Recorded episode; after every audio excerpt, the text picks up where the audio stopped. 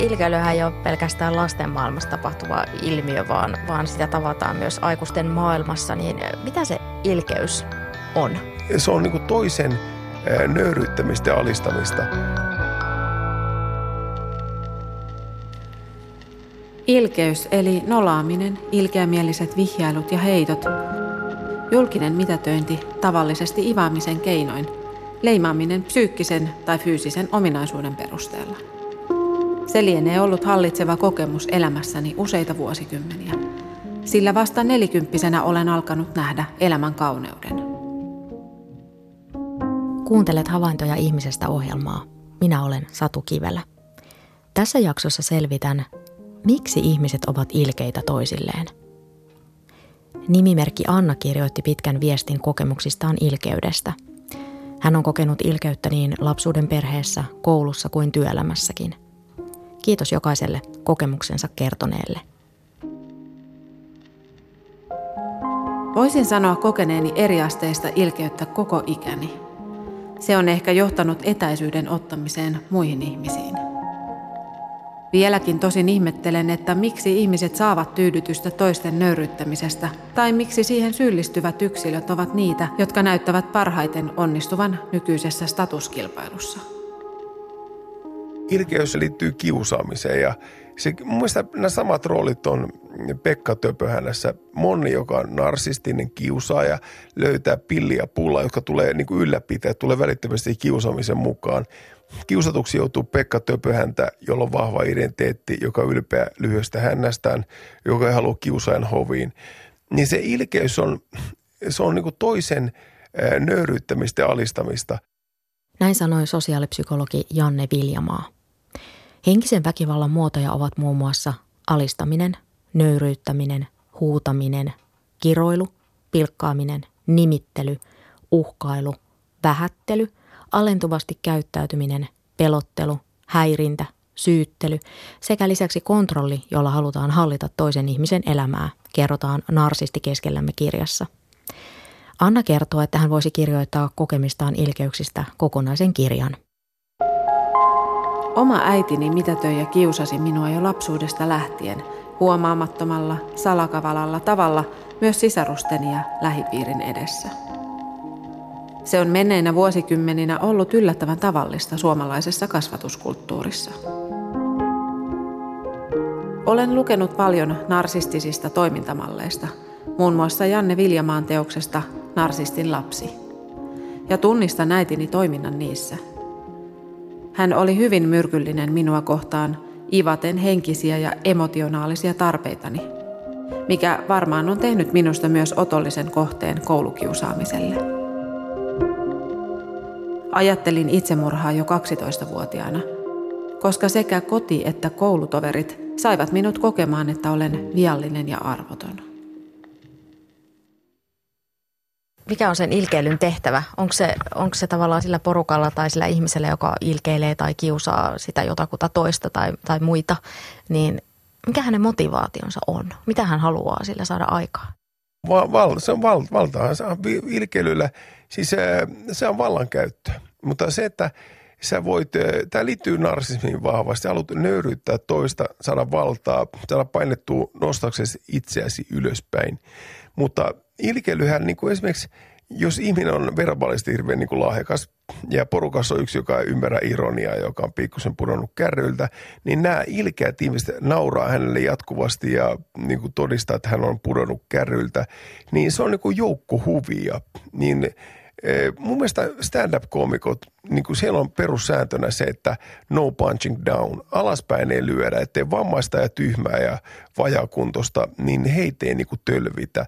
Mutta tavallaan tämä ilkeily voi liittyä pahimmillaan jopa sadismiin ja semmoisen niin pahuuteen, mistä ihminen niin kuin nauttii sitten muiden nöyryyttämisestä. Nimimerkki Luontolähellä kirjoittaa, että hän oli isänsä omaishoitaja. Isän kuollessa sisko tokaisi, että et kai sinä nyt meinaa yhteiskunnan elätettäväksi jäädä. Heti menet johonkin kouluun opiskelemaan itsellesi ammatin, etkä jää työkkäriin lorvimaan. Luontolähellä nimimerkki kirjoittaa viestissään, että hänen siskonsa sanoi kaiken ilkeällä äänellä ja ilmeellä. Luontolähellä nimimerkki kertoo, että hän ei pystynyt järkytykseltään sanomaan tilanteessa mitään – Hän katkaisi välit siskoonsa ja kirjoittaa, ettei ymmärrä, miksi sisko halusi häntä loukata. Elämässä on valitettavasti, että kaikille ei ole samanlaiset lihakset. Niin kuin se, että jos sä oot esimerkiksi heikossa asemassa ja tässä asut hyvin ilkeän ihmisen kanssa, niin hän pystyy imasemaan sun itsearvostusta joka päivä, vähättelemään, nöyryyttämään. Narsisti katsoo, että sä oot ainoastaan hänen armostaan täällä ja hänen laupio, laupeus on se, joka pitää sut tässä. Ja jos sä oot tosi heikoissa kantimissa, niin eh, mistä sä löydät semmoisen ympäristön, joka tukee sun itsearvostusta, kun sitä nakerretaan jatkuvasti – ja niin kuin henkinen ja fyysinen väkivalta, niin se johtaa siihen, että ihminen kadottaa itsearvostuksensa narsistin tai narsistisen organisaation viemänä. Ja kun se itsearvostus on viety, niin sä et pääse lähtemään. Sä jumitut siihen paikkaan. Ihmisen voi olla vaikeampi puolustautua, jos ilkeilijä on läheinen ihminen, kuten vaikkapa vanhempi, sisarus tai kumppani. Nimimerkki Satu kertoo kokemuksistaan näin. Pikkusiskoni on minua kymmenisen vuotta nuorempi. Kolmisen vuotta sitten hän kertoi vanhemmilleni, että kiusaan häntä. Kyseessä oli kuitenkin tilanne, jossa hän kysyi muutamista asioista mielipidettäni ja minä vastasin niihin totuudenmukaisesti. Minulla todettiin muutama vuosi sitten pitkäaikaissairaus, nivelreuma. Siskoni kertoo ihmisille, ettei minulla oikeasti ole mitään sairautta, vaan että olen luulosairas. Ei auttanut, kun kerroin, että reumalääkäri on sen todennut ja minulla on siihen solunsalpa lääkitys. Satun pikkusisko kertoo Satusta valheita muille ihmisille. Ilkeilyä ja kiusaamista voi tapahtua perheen lisäksi myös erilaisissa yhteisöissä. Tuhannet lapset ja nuoret elävät arkeaan niin, että joutuvat haukkumisen, nimittelyn, uhkaamisen, mitätöimisen, eristämisen, tönimisen, lyömisen kohteeksi. Tai että heidän omaisuuttaan tuhotaan kiusaaminen on niin muuttunut sillä tavalla, että kun ennen vanhaan kiusattiin koulun pihalla ja pantiin pipo täyteen lunta ja, ja nykyään se kiusaaminen kuvataan ja jaetaan kännyköillä ja sosiaalisessa mediassa ja se on jatkuvasti läsnä, niin kouluterveyskyselyssä 80 prosenttia – opiskelijoista koki, että opettaja ei puuttunut kiusaamiseen. Opettaja ei tiedä.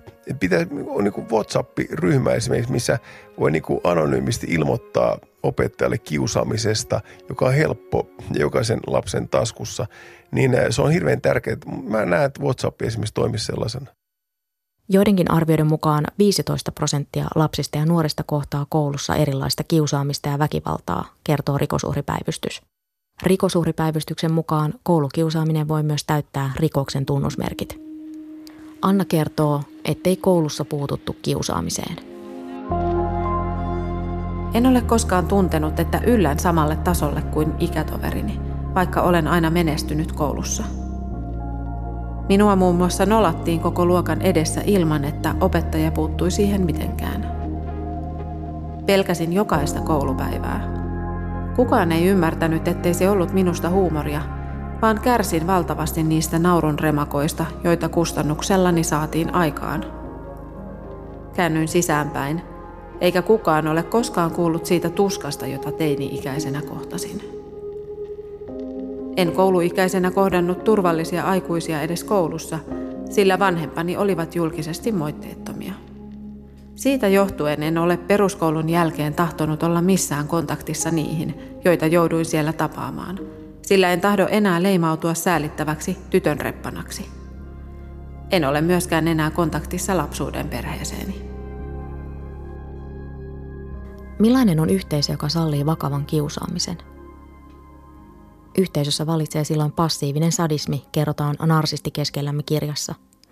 Jokainen ihminen kykenee sekä hyvään että pahaan – kun eläimillähän esimerkiksi eläin mirri voi olla sadisti, koska se on vaisto, joka laittaa napsasaan niskat pois nurin saaliseläimeltä. Mutta sadistinen ihminen nauttii siitä vallan tunteesta ja sitä kontrollista, minkä hän saa. Ja tavallaan ne roolit on hirveän tärkeitä. Sadisti kiusaaja aloittaa sen kiusaamisen, niin siinä on välittömästi ne ylläpitäjät. Ja se, miksi niin kuin tavallaan se kiusaaminen ei lopu, niin on nämä sivusta katsojat, koska heidän roolinsahan on, äh, olisi puuttua kiusaamiseen, mutta jos miettii semmoista totalitaarista yhteiskuntaa, esimerkiksi niin näitä natsi esimerkkejä, niin siellä saattoi päästä hengestään. Öö, aina sanotaan, että ei tämmöinen voisi saa tapahtua meillä. Se voisi tapahtua missä vaan. Eli natsit oli niin julman ja pelottavan yhteiskunnan öö, luoneet, että semmoinen niin kuin kapina siellä maan sisällä, niin se oli niin kuin todella poikkeuksellista. Ja tota, ihmisessä on niin kuin tämä psykiatri Hannu Laurama sanoo pahuuden itu. Ja semmoinen ihminen, joka niin kuin sanoo, että sitä ei ole hänessä, niin valehtelee. Kiusaaminen on henkistä väkivaltaa, jota voi tapahtua kaikkialla.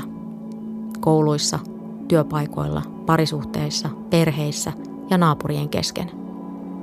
Nimimerkki Yhteisövaino kertoo kokemastaan häirinnästä näin. Minulla on kokemuksia sellaisesta pahuudesta, joka on niin hirveää, että ihmiset eivät kykene uskomaan. Eivät ainakaan sellaiset, jotka toimivat työkseen ihmisten auttajina. He haluavat nähdä, että ihminen on hyvä. He eivät usko, että on mahdollista, että naapurustossa jotkut alkavat juoksenella ja värvätä ihmisiä melukampanjaan häiriköimään tahallisesti epäkunnioittavasti. Olen kohteliasti kysynyt, miksi jotkut ihmiset ovat tulleet ystäviensä ja jälkeläistensä kanssa tonttini rajalle, vaikka emme ole rajanaapureita. Pian sen jälkeen melkein puoli kylää on seisonut tontin rajalla tukemassa näiden oikeutta olla siinä. Yhtäkkiä minä olen kuulemma viemässä heiltä ihmisoikeutta ja määräämässä. Tätä niin sanottua kouluttamista on kestänyt kymmenen vuotta. On ollut melukampanjaa, juoruilua, ilkeyttä, haitantekoa – Kadulla kirkumista, karjumista, paukuttelua ja torikokouksia tarkoituksena tehdä haittaa. En todellakaan uskoisi, jos minulle joku väittäisi, että taloudellisesti, sosiaalisesti ja ammatillisesti hyväosaiset toimivat näin. Chimpardon kokeita on kritisoitu. Se on lähes ainoa koe, johon itse uskon psykologiassa. Ihminen on paha ja maailman petoeläin.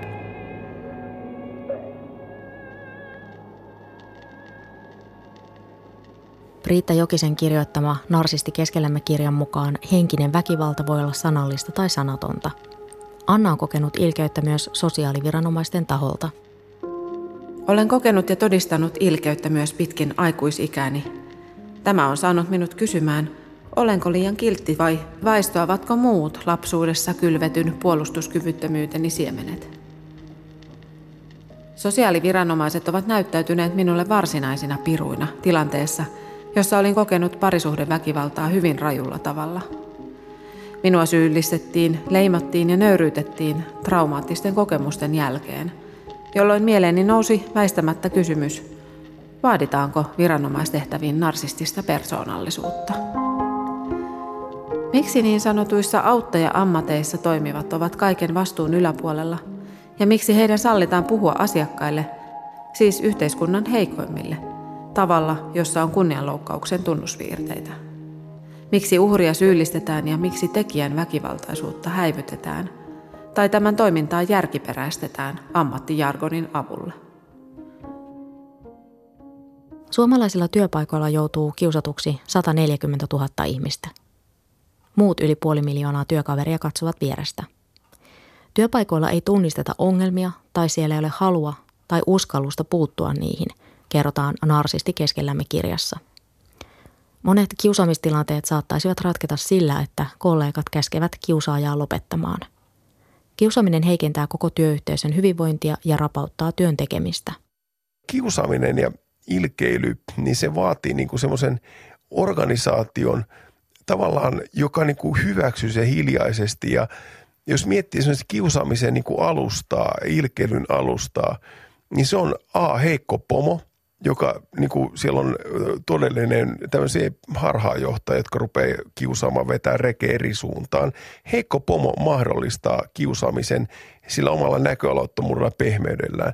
Ja toinen on epäselvä tilanne – työpaikalla YT-neuvottelut, sillä ruvetaan niin kuin juoruilemaan, toi saa ehkä lähteä, toi ei ole tehnyt työtä hyvin, niin semmoinen niin heikko tiedotus, epäselvä tilanne, pehmeä, pomo, heikko. Sellainen, siinä on niin semmoisia kiusaamisen alistavia, niin kuin altistavia tekijöitä. Nimimerkki Outi kertoo, että hänen räikeimmät kokemuksensa ilkeydestä ovat työyhteisöstä. Outi työskenteli helsinkiläisessä palvelutalossa ja kertoo, kuinka eräs henkilö antoi palautetta päin naamaa haukkuvaan sävyyn muiden edessä. Outi kertoo kokeneensa sen ilkeytenä, ja se tuntui pahalta. Eräs nuori yövuorolainen oli ladellut Outille tämän tekemiä virheitä, mutta ei sanonut, miten Outin olisi pitänyt toimia. Myös Annalla on kokemusta huonosta työilmapiiristä sosiaalialalla – olen kohdannut sosiaalialan todellisuutta toisaalta työnikin kautta. Ja voin todeta, että alalla on erittäin huono työilmapiiri. Asenteet asiakkaita kohtaan ovat tämän heijastumaa. Kuntasektorin naisvaltaisilla aloilla eivät työntekijät uuvu vain rakenteellisten ongelmien vuoksi. Siihen vaikuttavat varuillaan oleminen ja erilaiset mielivaltaiset hierarkiat valtapeleineen. Juoruilu, selkään puukottaminen, kollegoiden mitätöinti tai suoranainen ignoraaminen työyhteisön sisällä ja työpaikka kiusaaminen vievät valtavasti energiaa niiltä, jotka vain tahtoisivat suorittaa työtehtävänsä tunnollisesti. Kuka tahansa voi joutua ilkeilyn tai kiusaamisen kohteeksi koulussa tai työpaikalla. Jos valitsee kumppanieksi tai ystäviksi ihmisiä, jotka kohtelevat huonosti, niin silloin kannattaa pohtia, arvostaako itse itseään joku tyyppi rakastuu jatkuvasti väärin tyyppejä kokee, niin kuin, jotka kohtelee häntä kaltoin, niin itsearvostuksen puute monesti löytyy taustalla. Hän ei katso olevan minkään arvoinen. Tämä vähänkin riittää hänen. Takavuosina toiset nuoret naiset näyttäytyivät minulle kohtuuttoman ilkeinä. Itselläni on hyvin negatiivisia kokemuksia, etenkin 25-30-vuotiaista sosiaalityöntekijänaisista, jotka kommunikoivat passiivis-aggressiiviseen tapaan. Muistan heistä lähinnä ivalliset hymyt ja taas kerran kokemusteni mitätöinnin.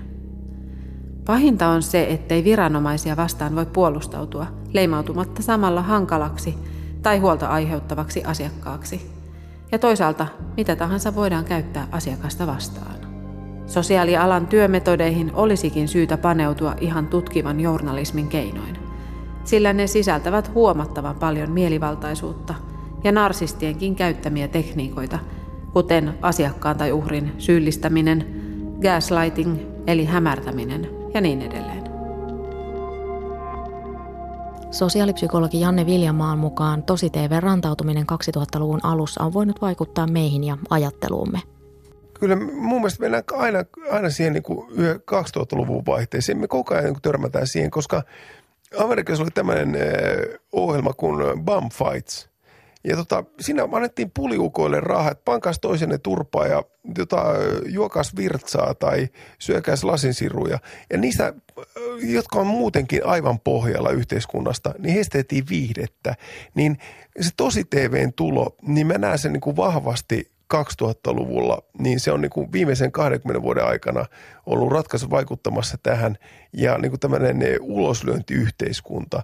Ja yleensä niin kuin, se, mä näen sen 2000-luvun vaihteen ja myöskin nämä nuoriso, joka on niin kuin tavallaan elänyt tässä koko ajan kännykkä kädessä ja laittanut kuvia sinne ja mitannut arvoaan niillä tykkäyksien määrällä, niin tota, he ovat niin kuin tavallaan siihen niin kuin, tämmöisiä isoja tutkimuksia, jotka on niin kuin Amerikan college kymmeniä on tutkittu, niin nuorison arvot on koven, koventuneet. Ja siinä on vähän niin kuin tämmöistä oikeistollista arvoa, että, että jos jollakin menee huonosti, niin se on se hänen oma syy, eikä häntä tarvitse auttaa. Olen samaa mieltä. Että tavallaan he, he on tottunut vähän tämmöistä amerikkalaistyyppistä, että jos, jos et sä pärjää, niin oma syy ja sua ei tarvitse auttaa. Nimimerkki Satu kirjoittaa, että häntä kymmenen vuotta nuorempi pikkusisko musta maalaa häntä eri tavoin – Siskoni on ehkä joidenkin mielestä vakuuttava, kun hän sanoo, että mieheni on liian lähellä nähdäkseen, kuinka hullu minä olen. Hänen mukaansa lapsemme ovat vaarassa, koska olen niin sairas enkä itse sitä tajua. Tästä on seurannut se, etten ole juuri tekemisissä vanhempieni enkä sisarusteni kanssa. Tilanne on minusta todella ahdistava, mutta sain psykologilta ohjeen pitää etäisyyttä. Voin paljon paremmin nyt kuin silloin, kun olin haukuttavana – Onhan se nyt surullista, kun välit ovat huonot, eivätkä lapsemme ole tekemisissä serkkujensa, tätiensä ja enojensa kanssa. Tavallaan se, siltä ilkeilyltä voi, voi suojata, jos mietitään ihan tämmöisiä niin kuin arkielämän kohtaamisia, että jos, jos joku on se, on se tuntematon tai tuttu, joka, joka tölväsee, se, että aika usein ihmisillä on semmoinen, että jotenkin se sanoo sille, että en mä saanut siinä sitä suutani auki ja sitten myöhemmin harmittaa ja sadattelee jollekin ystävälle tai kaverille, että vitsi, miksi mä en sanonut näin. Niin millä tavalla siltä ilkeilyltä tai sellaiselta tölväisyltä voisi suojautua? No kun ei sitä, se on vaikea, jos on naimisissa ilkiön kanssa tai pomo-ilkiö tai muu hylkiö, niin tavallaan narsistinen ihminen haluaa pitää sut kuristusotteessaan. Ja ne narsisti nauttii siitä, että sä oot täydellisessä kontrollissa. Niin jos sä oot Hesburgerissa paistamassa purilaista kympin tuntipalkalla, niin jos sä sanot poikkipuolisen sanan johtajalle, niin voi olla, että sä saa vuoroja. Ja meillä on tarvittaessa työhön kutsuttavia tarjoilijoita, jotka ei saa vuoroja, jos niin kuin ne kovin hankalaksi rupeaa. Niin ihmisiä jaetaan niin kuin kahteen kastiin. Niillä on turvattu elämä ja vakituinen työsuhde. Ja sitten on määräaikaista, jolla laskee montako pullapalaa he saa syödä. Että, niin kuin, että kukaan kenelle paha mieli. Niin hyvin harvalla on semmoinen elämä, joka on taloudellisesti, henkisesti jollakin tavalla niin, kuin niin suojattua, että voi aika vapaasti – ilmaista mielipiteensä, eh, mutta en mä niinku, monihan haaveilee, että olisi rahaa ja sellainen tilanne, että hän sanoisi sitten suorat sanat, niin eh, se on hirveä, jos joutuu elämään säästöliekillä ja olemaan hiljaa esimerkiksi epäreiluuden edessä, koska semmoinen epäreiluuden edessä hiljentyminen, niin se niin kuin vie ihmisen itsetunnon ja se tavallaan muuttaa hänen persoonansa. Tai se, että jos hän joutuu osallistumaan aktiivista passiivisesti pahan tekemiseen, niin se vaikuttaa koko identiteettiin. Ja se tavallaan, niin kuin sanottu, kaikessa, kaikessa niin kuin kontrolli on kaikkein tärkein stressin poistaja. Ja semmoinen hyvin harvalla on elämään täydellinen kontrolli. Ilkeilijä kiusaaja hakee itselleen valtaa ja statusta – kaikki muut kärsivät siitä. Työpaikkakiusaamisen uhrit kertovat narsisti keskellämme kirjassa, kuinka työpaikan vaihtaminen oli avain muutokseen ja terveyden säilyttämiseen. Anna kertoo, kuinka työpaikalla vallitsee viidakon lait. Dominoivat narsistiset persoonallisuudet saavat kollegansa tai alaisensa pelkäämään. Tämä viesti ei kantaudu kuitenkaan keski- tai ylimmälle johdolle. Tämänkaltaiset henkilöt ovat miellyttäviä ja hurmaavia niille, joista on hyötyä heille, henkilökohtaisesti tai ammatillisesti. Aikuisiellä olen kohdannut ilkeyttä monesti sellaisessa tilanteessa, jossa vahvemman statuksen omava henkilö sanoo ivalliseen sävyyn jotakin. Tällä hän mitätöi sen, mitä olen juuri sanonut, tai mitätöi sitä kautta jonkun ominaisuuteni, tyypillisimmin älykkyyteni. Tästä seuraa, että kaikki läsnäolijat nauravat nokkelalle heitolle ja minä tulen häväistyksi. Kukaan ei tajua sen olevan vallankäyttöä ja ilkeyttä. Itse useimmiten olen näissä tilanteissa häkeltynyt niin, etten ole osannut kuitata mitätöimispyrkimyksiä yhtä nasevalla lauseella. Outi työskenteli helsinkiläisessä palvelutalossa, jossa hänelle työntekijät ilkeilivät – Ooti kertoo, että hän hengitti syvään ja katsoi työkaveria silmiin ja sanoi, jottei tästä tulisi tilanne, missä haukut minua, niin kerrotko, miten minun olisi pitänyt toimia? Outia arvostellut työntekijä kavahti fyysisesti taaksepäin, nosti kulmakarvojaan ylös hämmästyneenä. Outi pohtii viestissään, että ehkä työkaveri ei ollut odottanut kypsän rauhallista reaktiota. Outi jatkaa, että hän nousi siis mestarillisesti tilanteen tasalle ja päällekin. Outi sanoo itselleen, hurraa minä. Servaaminen on hyvä harrastus. Kyllä mä niin kuin vanha korissetänä, niin jos joku sanoo jotain, niin setä servaa välittömästi. Ja tämä tulee niin kuin vastapalloon. Mutta se servauskulttuuri, niin e, jos joku niin kuin aloittaa ja sieltä tulee sitten vastapalloon lyönti, niin kuin kuittaus, niin sitten voi tulla paha mieli, jos se kuittaus iskee niin kuin kipeästi. Et mun mielestä jos lätkäs on semmoinen, että jos haastaa toisen, lyö ja hanskat maahan, niin sitten pitää niin kuin uskaltaa ruveta taistelemaan. Mutta se, että äillä on paljon tämmöinen niin servauskulttuuri, että sen heitään porukassa, niin naiset ei ehkä edelleenkään, en mä tiedä, ehkä se on hyväkin niin kuin servaille tällä tavalla, mutta se on niin kuin huumori. Niin huumorihan on energian purkamista, niin huumori ja itse ironia on mun aivan loistavia niin kuin, välineitä purkaa tätä niin kuin tällaista vääränlaista aggressiivisuutta. Ihminen, joka ottaa itsensä kevyesti, niin hän pärjää kyllä elämässä. Stand-up-komikonen sääntöhän on eka servaa ittees, sielläkin sä voit servaa muita. Nimimerkki Pannukakku kirjoittaa, että hänen vanhempi sisarensa nolaa läheisiään luultavasti kateudesta, koston halusta tai ties mistä muusta syystä. Pannukakun mukaan sisar on erittäin pitkävihainen, minkä vuoksi sukutapaamisissa saa olla varuillaan. Nolaaminen on yleensä muka hyvän tuulista muistelua jonkun muun mokailuista. Pannukakku kertoo, että toistuvasti sellaisen kohteena oleminen ei ole mukavaa, kun pitää vielä yrittää nauraa muiden mukana – Vanhempi sisar on itse äärimmäisen herkkä reagoimaan kaikkeen, mitä hänestä sanotaan. Pannukakku päättää viestinsä, että viimeistään hautajaispuheessa kaunat kostetaan. Että jos ihminen kokee, että häntä kiusataan, niin se häntä kiusataan. Että se on niin hänelle itselleen totta ja sitä ei kukaan muu voi niin kuin sanoa, että ihmisarvoon kuuluu se, että jokaisella on oikeus päättää, milloin häntä kiusataan. Mutta siitä puhutaan myös meidän ala psykoterroristeista – psykoterroristi on semmoinen, joka on lukenut naisten lehdestä joku määrä ja kaikki eksät on tietysti narsisteja, kaikki on kiusaajia ja jotka ajattelee eri tavalla kuin minä. Niin hän on ensimmäisenä lyömässä sen diagnoosin toisen päälle, vaikka hän on täysin harhainen sille omalle narsismilleen. Niin tässä on, niin kuin, tässä on monia puolia, mutta se, että periaate on se, että ihminen, joka kokee, että häntä on kiusattu, niin hän on oikeassa. Jos elää läheisessä ihmissuhteessa vaikean narsistin kanssa, ainoa keino voi olla suhteen lopettaminen, kerrotaan narsisti keskellämme kirjassa. Kiusatun on suojeltava itseään ja jos kuviossa on lapsia, niin myös heitä. Satun kymmenen vuotta nuorempi sisko kertoo tästä perättömiä juttuja. Psykologi neuvoi Satua ottamaan etäisyyttä ja niin hän on tehnytkin. Ja se on parantanut Sadun hyvinvointia. Olen pohtinut, mitä niin pahaa olen tietämättäni ja tahtomattani tehnyt siskolleni, kun hän tekee näin. Olen tullut siihen tulokseen, että siskoni saattaa olla kateellinen siitä, että olen liian riippumaton perheestäni ja tarpeeksi rohkea tehdäkseni itse elämänvalintani. En tarkoita, etten olisi itse tehnyt virheitä, mutta emmeköhän me kaikki niitä tee. Minusta erilaisuus on rikkaus, vaikka sen hyväksyminen voi olla vaikeaa. Eikö aikuisten tulisi kuitenkin edes sietää erilaisuutta? Elina kirjoittaa, että on olemassa myös tyyppejä, jotka tappelevat ihan yksin. Elina kertoo liittyneensä aktiiviseen harrastusporukkaan muutama vuosi sitten. Pari ulkopuolista ihmistä varoitti Elinaa etukäteen, että pidä varasi, yksi tyyppi on hieman hankala. Elina ajatteli, ettei hän säikö yhtä hankalaa ihmistä kuin muu porukka ja itse tekeminen on mukavaa. Elina kirjoittaa, että kyseinen tyyppi oli monella tavalla lahjakas ja aikaansaava, mutta sen kääntöpuoli oli, että hän lähetti muille kummallisia viestejä yöllä. Tyyppi saneli säännöt, mutta ei itse noudattanut niitä. Hänellä piti olla eri vapauksia kuin muilla. Elina oli päättänyt olla provosoitumatta ilkeilijän viesteistä.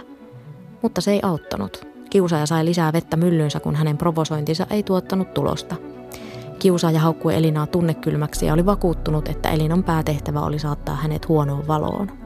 Myös muut harrastusryhmän jäsenet alkoivat saada kiusaamisviestejä. Elina kertoi, ettei kiusaaja suostunut jättämään harrastusporukkaa. Ryhmä sanoi kiusaajalle, että ilkeilyllä ja kiristyksellä ei asioita voi hoitaa. Tyttö sanoi mulle, että että isä, sulla on tuommoinen kolosseum-kampaus. Mä kysyin, että mitä se tarkoittaa. No kato, sulla on tuo yleisö tuossa reunalla, mutta tota, kenttä on tyhjänä. Niin tavallaan mä voin sanoa, että nyt setä kolosseum tulee puhumaan teille. Niin sen jälkeen mä voin, mutta häpeään tavallaan liittyy se, että jos sulla on valtava joku synkkä salaisuus, onpa se mikä tahansa ongelma, ja kun sen, sun psyykkistä energiaa kuluu valtavasti joku synkän salaisuuden säilyttämiseen, muut huomaa asioista, niin ihminen, joka ottaa – itsensä kevyesti pärjää. Sitten tärkeä oppia, niin kuin, mun mielestä kannattaa niin kuin sanoa asiat suoraan, päin naamaa, rakkaudella sen ihmisen kanssa, jota se koskee, eikä nurkan takana jossain toisen kanssa, semmoisen ihmisen kanssa käsitellä, jota se ei koske. Miten kävi Elinan harrastusporukan kanssa? Tilanne päättyi siihen, että muut harrastusryhmän jäsenet perustivat oman ryhmän – Elina kirjoittaa viestissään, että sen jälkeen on ollut oikein mukavaa ja on ollut ihana huomata, miten helppoa yhteisten asioiden hoitaminen on, kun yksi kaikesta loukkaantuva ja alati väärin ymmärretty tyyppi on poissa.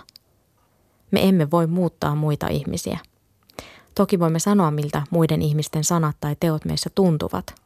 Jokaisella on oikeus puolustaa itseään ja omia rajojaan, mutta toista emme voi muuttaa.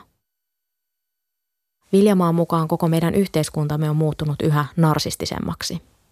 Jos katsoo Dudsoneita, niin tavallaan, tai yleensä heikko lenkkiyhteiskunta, niin se, se voi katsoa monen vuoden takaa jo, niin eh, siitä nautitaan, kuka nakataan ulos hula kuka on niin kuin tehnyt mitäkin ja semmoinen niin kuin törky napataan esille. Ja siellä niin kuin jokainen katso voi tuntea ylemmyyttä, että ainakaan noin mä muna sitten niin tuolla telkkarissa. Niin koko yhteiskunta toimii niin kuin yhä, yhä niin kuin narsittisemmin. Se, että kaveri, joka on joukkuekaveri, vaan se on tyyppi, mikä pitää voittaa, nakata ulos sieltä saarelta. Niin meidän saa niin kuin tavallaan, miksi semmoinen – No onhan se tietysti aika harmiton, tuonne Dulson kuminauha venyttely ja naaman, niin kuin naama kuhmulla venytellä kuminauha ja naureta räkäisesti. Mutta se, että missä menee raja, että se on niin kuin tavallaan, se on semmoinen niin kuin, onko se ilkeily, onko se hauskanpito. Se, millaisissa sosiaalisissa ympyröissä elämme, vaikuttaa käytökseemme. Millaista käytöstä kulttuurissa me arvostetaan? Sosiaalipsykologi Janne Viljamaa.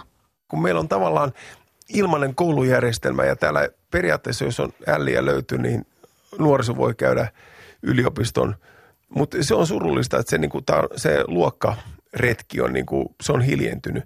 Että jos on moniongelmaisesta perheestä, varsinkin äidin koulutus, jos on heikko, niin sieltä ei löydy sitä tukea ja siellä ei löydy taloudellisia ja kulttuurisia niin kuin resursseja nousta, niin ei ole enää samanlaista massa – porukkaa sinne yliopistoihin niin kuin silloin 70-luvulla, kun niin kuin maa, maanviljelijälapsista tuli maisteri. Että se on niin kuin hiljentynyt se.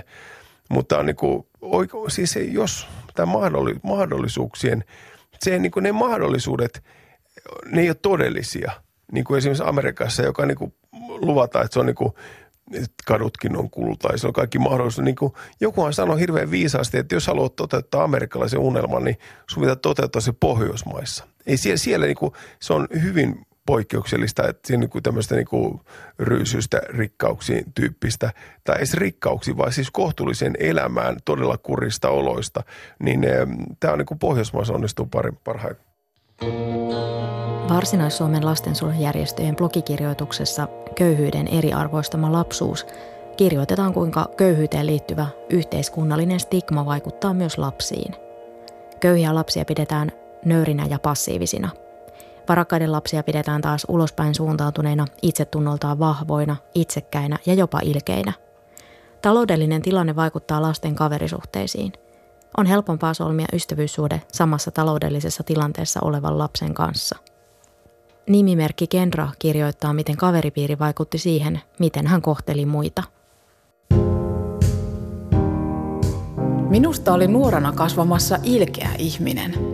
Se ilmapiiri kaveripiirissä oli yleisesti sellainen, että nälviminen ja pilkkaaminen oli normaalia. Sitten tapasin nykyisen puolisoni – ja kun hän loukkaantui usein vitsailuistani, aloin vähitellen tajuta, kuinka ilkeästi puhuin. Nykyään tekee pahaa seurata, kuinka rumasti jotkut mitätöi ja haukkuu toisia somessa. Eikö ne tajua satuttavansa vai tekeekö ne sitä jopa tahallaan? Olen kiitollinen, että itse tulin järkiin jo aikoja sitten, koska omakin elämä on mukavampaa, kun on mukava toisille. Joskus saatamme loukata toisia vahingossa tai huomaamattamme. Tietyissä rajoissa loukkaaminen on inhimillistä toimintaa. Jokainen meistä mokaa joskus ihan vain ajattelemattomuuttaan ja kömpelyyttään. Narsisti loukkaa tietoisesti ja tahallaan. Se on osa hänen vallankäyttöään, kerrotaan narsisti keskellämme kirjassa. Jos miettii somea, joku sanoo, että älä koskaan huutele puskasta rohkeana. Että jos et uskalla päin naamaa sanoa, älä sit sano ollenkaan niin se antaa niin kuin, myöskin niin kuin mahdollisuuden semmoisen niin kuin nuorisokäyttäjä sana stalkkaaminen ja semmoinen niin kuin hiljainen tuki. Niin se on se, mitä kiusaaja haluaa. Niin semmoinen läpi, siis semmoinen eh, esille nostaminen, niin eh, se on se, mikä on niin kuin kiusaamisen eh, tärkein estäjä. Ja se on jännä, niin kuin esimerkiksi mä luin tällaisesta nais Van, Vanrikki muistaakseni, joka saa seitsemän vuotta linnaa siinä, niin kuin, silloin Irakin sodan aikana arabimiesten nöyryyttämisestä, niin amerikkalaiset sotilaspsykologit olivat selville, että maksimaalinen nöyryytys näille arabimiehille on se, kun nainen pakottaa heidät alasti ja panee semmoisen niin kuin homoerottisen ruumiskasaan tai makaamaan lattialle. Eli maksimaalinen nöyryytys. Niin tavallaan niin kuin, he ottivat selville. Se oli niin kuin, ja tätä naisvänrikki oli puolustamassa meidän alan kuru Philip Zimbardo, joka sanoo näin, että ette te voi naista tuomita vankila, että sotilaan kuuluu noudattaa velvollisuuttaan. Hän ei voi kieltäytyä siitä. Mutta sitten se on jännä, että Zimbardo – jyrättiin siinä ja se nainen sai sen vankeustuomion, mikä on kärsinyt ajat sitten, mutta mun mielestä mikä on täysin niin kuin oikein. Mutta kaikki tämmöiset poikkeustilanteet, niin amerikkalaiset sotilaat oli sitten vielä onneksi niin tyhmiä, että he oli kuvanneet kaikki nämä väärinkäytökset siellä ja siinä on täydelliset todisteet heitä vastaan. Poikkeustilanteessa raja oikean ja väärän suhteen voi hämärtyä, kuten Viljamaan kertomassa esimerkissä kävi hyvin ilmi. Joskus rajanvetoa tehdään oikeussaleissa. Joskus taas riittää, että uskaltaa omassa elämässään vetää rajat ja pitää niistä kiinni. Satu ei ole tekemisissä pikkusiskonsa ja lapsuuden perheensä kanssa. Hän kertoo saavansa tukea vaikeaan tilanteeseen muilta läheisiltä. Onneksi minulla on ihana mies, lapset ja paljon ystäviä. Minulla on mukavia harrastuksia ja teen vapaaehtoistyötä rikosuhripäivystyksessä ja erässä muussakin paikassa. Työni on mukavaa Tapaan siinä paljon ihmisiä. Minulla on hyviä työkavereita ja meillä on hyvä tiimi. Ne auttavat minua jaksamaan tämän vaikean asian kanssa. Ja meidän elämä niin kuin tavallaan on sitä, että meidän pitää tulla epävarmuuden kanssa toimeen. Ja koko ajan tulee uusia vastoinkäymisiä ja ne tunnetaidot ja semmoinen niin kuin itsetunto, miten me niistä selvitään, päästään seuraavaan vaiheeseen, niin me vaaditaan valtavaa joustamiskykyä. Että jos ihminen on niin kuin hirveän tunnetaidoton, tai semmoinen niin kuin jatkuvasti aggressiivinen, hän kuluttaa itse loppuun. Anna on kokenut elämänsä aikana ilkeilyä niin lapsuuden perheessään, koulussa kuin työpaikallakin. Minusta on hienoa, että hän ei ole kyynistynyt ja katkeroitunut, vaan näkee, että muutos parempaan on mahdollinen. Näen kaiken kaikkiaan yhteiskunnassa paljon sanoittamattomia traumoja, tuomitsemista ja arkipäiväistynyttä henkistä väkivaltaa. Etenkin osa vanhempiin ikäpolviin kuuluvista – kokee sen normaaliksi vuorovaikutukseksi. He väittävät samalla nuorempiaan liian herkkähipiäisiksi. Ehkä herkkähipiäisyydessä tai mielensä pahoittamisessa on joissakin tapauksissa kuitenkin kyse vain siitä, että kommunikaatiokulttuurimme on tervehtymässä. Jokainen meistä vaikuttaa siihen, millaisessa kulttuurissa elämme, minkälaista kulttuuria luomme – Sosiaalipsykologi Janne Viljamaa liputtaa hyvän puolesta. Älä osallistu ilkeilyyn, älä myös sieluosi pahalle, taistele hyvän puolesta, koe, tee aina se, mikä on oikein. Muista, ää, niin kuin hyvään tulokseen ei pääse pahalla. Esimerkiksi sillä tavalla, että au on päätäni, olen ilkeä, saan kehitettyä itsetuntoasi. Niin tämä on ihan perusohje, että pahalla ei pääse hyvää. Ole vahvasti niin kuin hyvän rintamassa mukana. Minä olen Satu Kivelä. Kiitos, että kuuntelit. Lähetä palautetta jaksosta havaintoja.ihmisestä at yle.fi.